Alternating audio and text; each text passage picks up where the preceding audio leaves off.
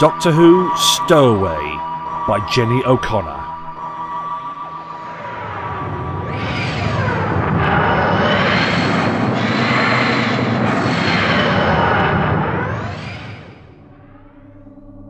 Very extraordinary, exclaimed the Doctor, anxiously peering at the flickering lights of his central console. Do my calculations deceive me, or has the impossible happened? He reached in his pocket for the reassuring crinkle of his jelly baby packet and pondered anew.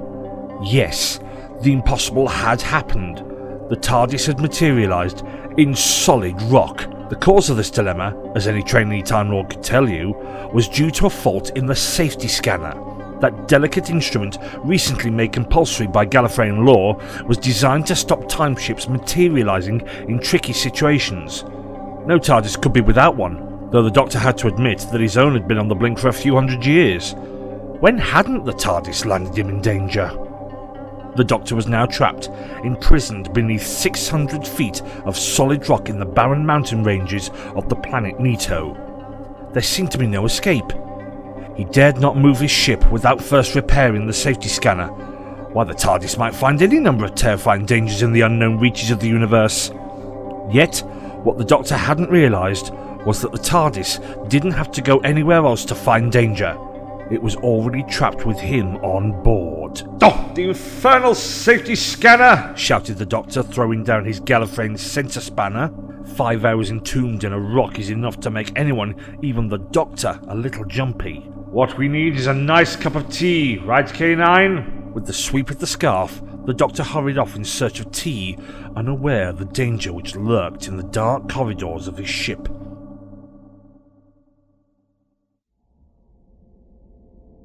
Green, pulsating, and totally evil.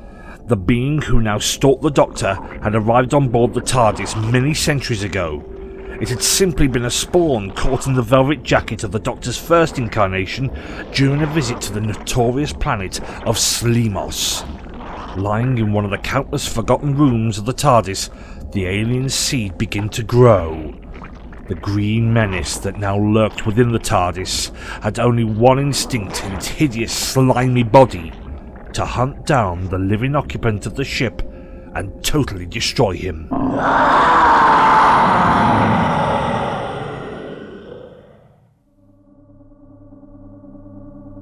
Now, where did I put that rather fine blend of Venusian tea, K9? Right hand shelf, Master.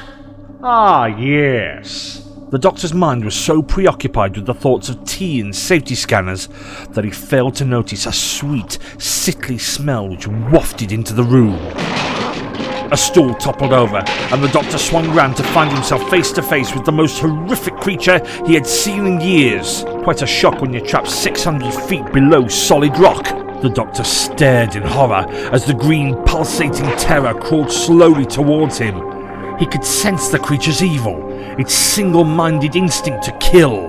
Run, K9! shouted the doctor. The little computer dog did as his master commanded and bolted for the door.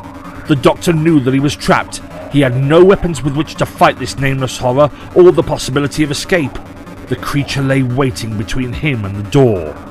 K9, hurriedly making a few rough calculations on the limited data at hand, realised that a quick burst of fire wouldn't go amiss. It might stun the creature long enough to save his master. The green, pulsating alien drew back in fear as K9's power beam scorched its side. Ah, good show, little chap, congratulated the doctor as they raced back down the dimly lit corridors to the comparative safety of the central console room. I really do wish house guests would show a little more graciousness, said the doctor as he began the task of barricading the door outside the corridor. How are your batteries, K9? Only 30% probability of repelling another attack, Master. The doctor was worried. To be entombed with a low powered robot mutt and thoroughly nasty piece of green slime was no joke. In fact, for the first time in weeks, he couldn't think of anything even faintly funny. Biting the head off his fifth jelly baby, he smelt the now familiar sweet smell of decay. The creature was outside the door. Through a green, hazy mist, the contorting, slimy being saw the rough outlines of a door and knew his quarry to be on the other side. Crush Mania. It thought. Destroy the Doctor. Push, K9! puffed the exhausted Time Lord. Harder! he cried, feeling the door give way to the tremendous force that seethed on the other side. All hope collapsed with the door. As the doctor faced the green, pulsating terror, he knew that this time there really was no escape.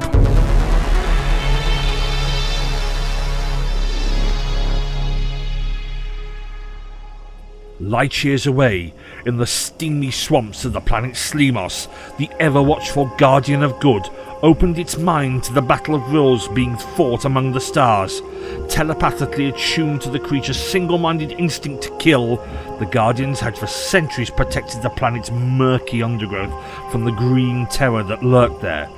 Yet never had this monster of creation travelled so far into space the Guardian of Good realized that it must not be allowed to spread its evil spawn across the universe. Yet, was its mind strong enough to traverse such an immense distance? Could the Green Terror be stopped?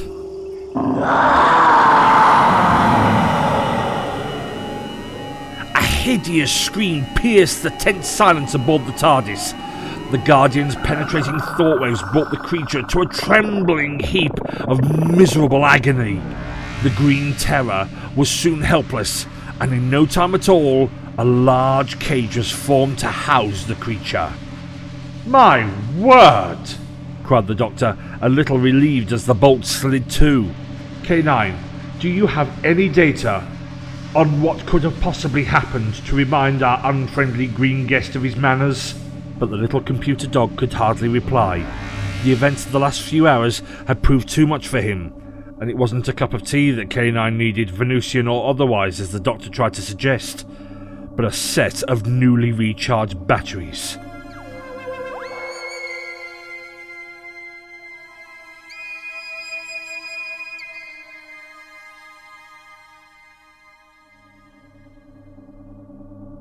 That's it! The doctor said happily, throwing down his Gallifreyan sensor spanner. We're all fixed and ready to go. Are you sure, Master? replied an uncertain K9. Databanks suggest a fitting description of job to be botched. Botched! shouted the doctor, horrified by his companion's unintentional insolence. But he chuckled to himself as the TARDIS began its next journey. Life was so much more exciting with a faulty safety scanner. Yes!